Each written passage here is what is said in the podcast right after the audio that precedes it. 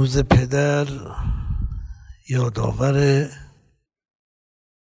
حقوقی است که بعضا بر زمین مانده پدر یک عامل اصلی است برای توالد. پدر شدن وظیفه سنگینی دارد. از پدران چه توقعی می و پدران از فرزندان چه توقعی دارند؟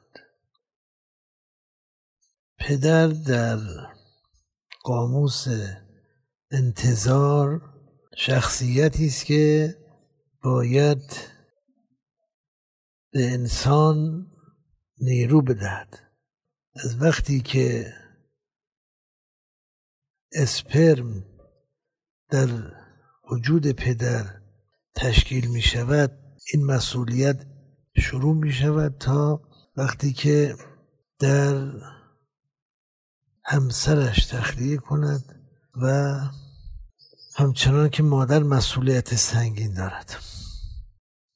پدران از بس در فشار ایام هستند به مسئولیت عمده خود توجه نمی کنند.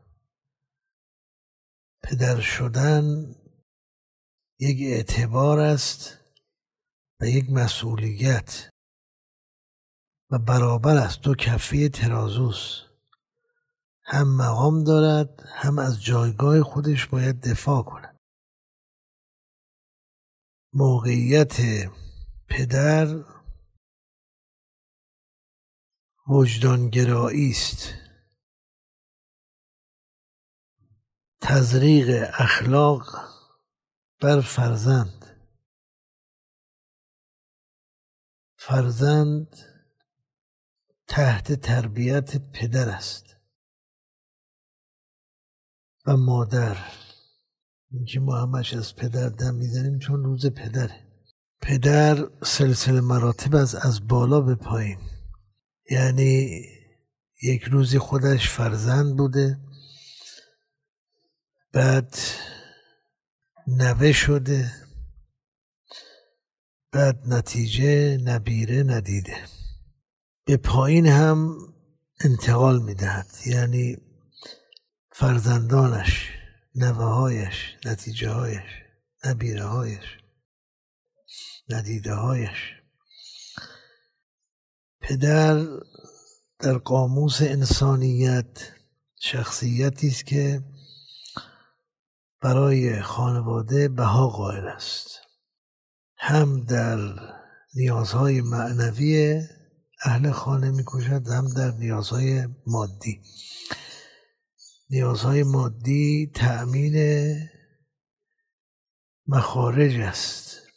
نیازهای معنوی تأمین اخلاق و اعتقادات سالم و صحیح است. از پدر چه انتظاری می رود آنچه که گرما بخش خانه است اخلاق مداری است. ممکن است یک پدری مخارج فرزندانش رو تأمین کند تهیه کند اما با اعصاب اونها بازی کند. احساس اونها رو به ورطه بازیچه قرار دهد. فرزند هرچه دارد از کانون خانواده است که پدر و مادر سکودار آنهاست. کسانی که خراب می شوند در جامعه فاسد می شوند منحرف می شوند پدر یک سهم در این معزل دارد. پدر آینه فرزند است. در آینه دنیا رو می‌بیند. با پدران در صلح و صفا باشیم و پدران با فرزندان به نیکی و خوبی رفتار کنند. باید حدود مشخص بشه.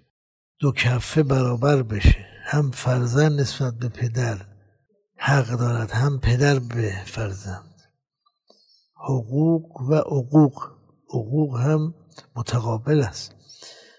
یک فرزندی که به خاطر یک جرم در زندان میافتد پدر او مسئولیت دارد. فرزندی که در جوانی علم را رها می کند و به بازیگوشی می‌پردازد پدر نقش دارد. فرزندی که به بزهکاری منتقل می‌شوند پدر سهم دارد. شرکت سهامی است. شرکت سهامی عام در تولد فرزند. جامعه اثر می کند تعلیم و تعلم تاثیر دارد. حکومت اثرگذار است ولی اصلش پدر است. چون جامعه از خانواده ها خانوارها خانه ها تشکیل می شود می شود یک کشور. کشور رو بخواهیم بسازیم باید به جوانان بها بدهیم.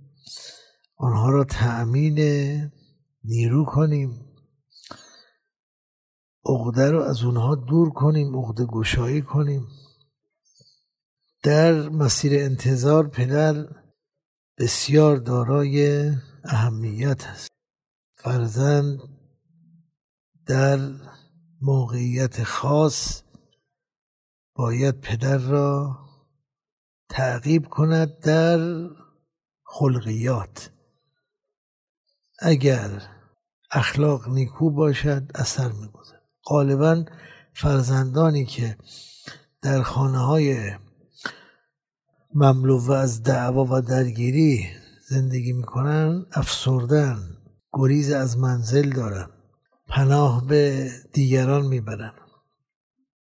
اعصاب خیلی مهم است برای خانواده. اعصاب از عصب گرفته میشه. عصب هم در وجود انسان روی احساس اخلاق اعصاب اعمال و افعال کار می‌کند. موقعی که یک سوزن به بدن انسان فرو می رود آدم ناخداگاه فریاد می‌کشد یا خودش رو عقب می‌کشد تکون میده همینطور اگر زخمی بر فرزند وارد بشود پدر در موقعیت انفعالی و وجدانی قرار می‌گیرد. بیایید و هم پدران خوبی باشید هم فرزندان کمک کنند به پدرها که خوب باشند چون فرزند از چند قسمت نقش می‌گیرد تأثیر می‌گیرد و بعد انتقال می‌دهد به پدر. شاید تخریب اعصاب ها تخریب اعصاب بیشتر سر همین مسئله باشد که دوگانگی در خانه است معارضات هست. پدر به عنوان بزرگ خانواده باید افکار خود را با فرزندانش همسو کند و متقابلا فرزند نسبت به پدر خلق و خوی خود را تنظیم کند. نظم در خانواده برای این است که انسان راحتتر زندگی کند. خانواده هایی که به طلاق کشیده شدن دارای فرزندانی خشن و خشونتگرا هستند. دارای عقده هایی هستند که اگر بتوانند تخلیه کنند به بیراه می‌روند. نتوانند در خودشون میریزن افسرده می‌شوند. کم کم به دوره جنون کشیده می‌شوند. یا پناه می‌برند به مواد مخدر یا نوشیدنی ها حق پدر را ادا کنید. فرزندان به اینکه حرمتش رو داشته باشید و با او هماهنگ باشید. و پدران شما هم حال هوای منزل را به گونه ای تنظیم کنید که فرزند گریز نباشد منزل گریز نباشد.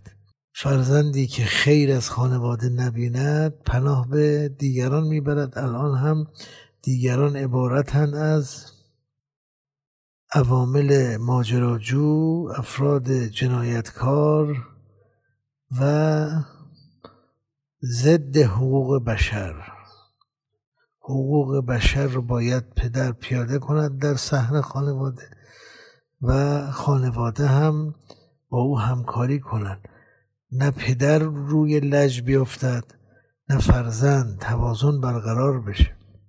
کشوری که پدر فرزندش عاقل باشن آگاه باشن هوشیار باشن زیرک باشن صالح باشن سالم باشن در مرحله شکوفایی و بازدهی نیکو قرار دارد. خدا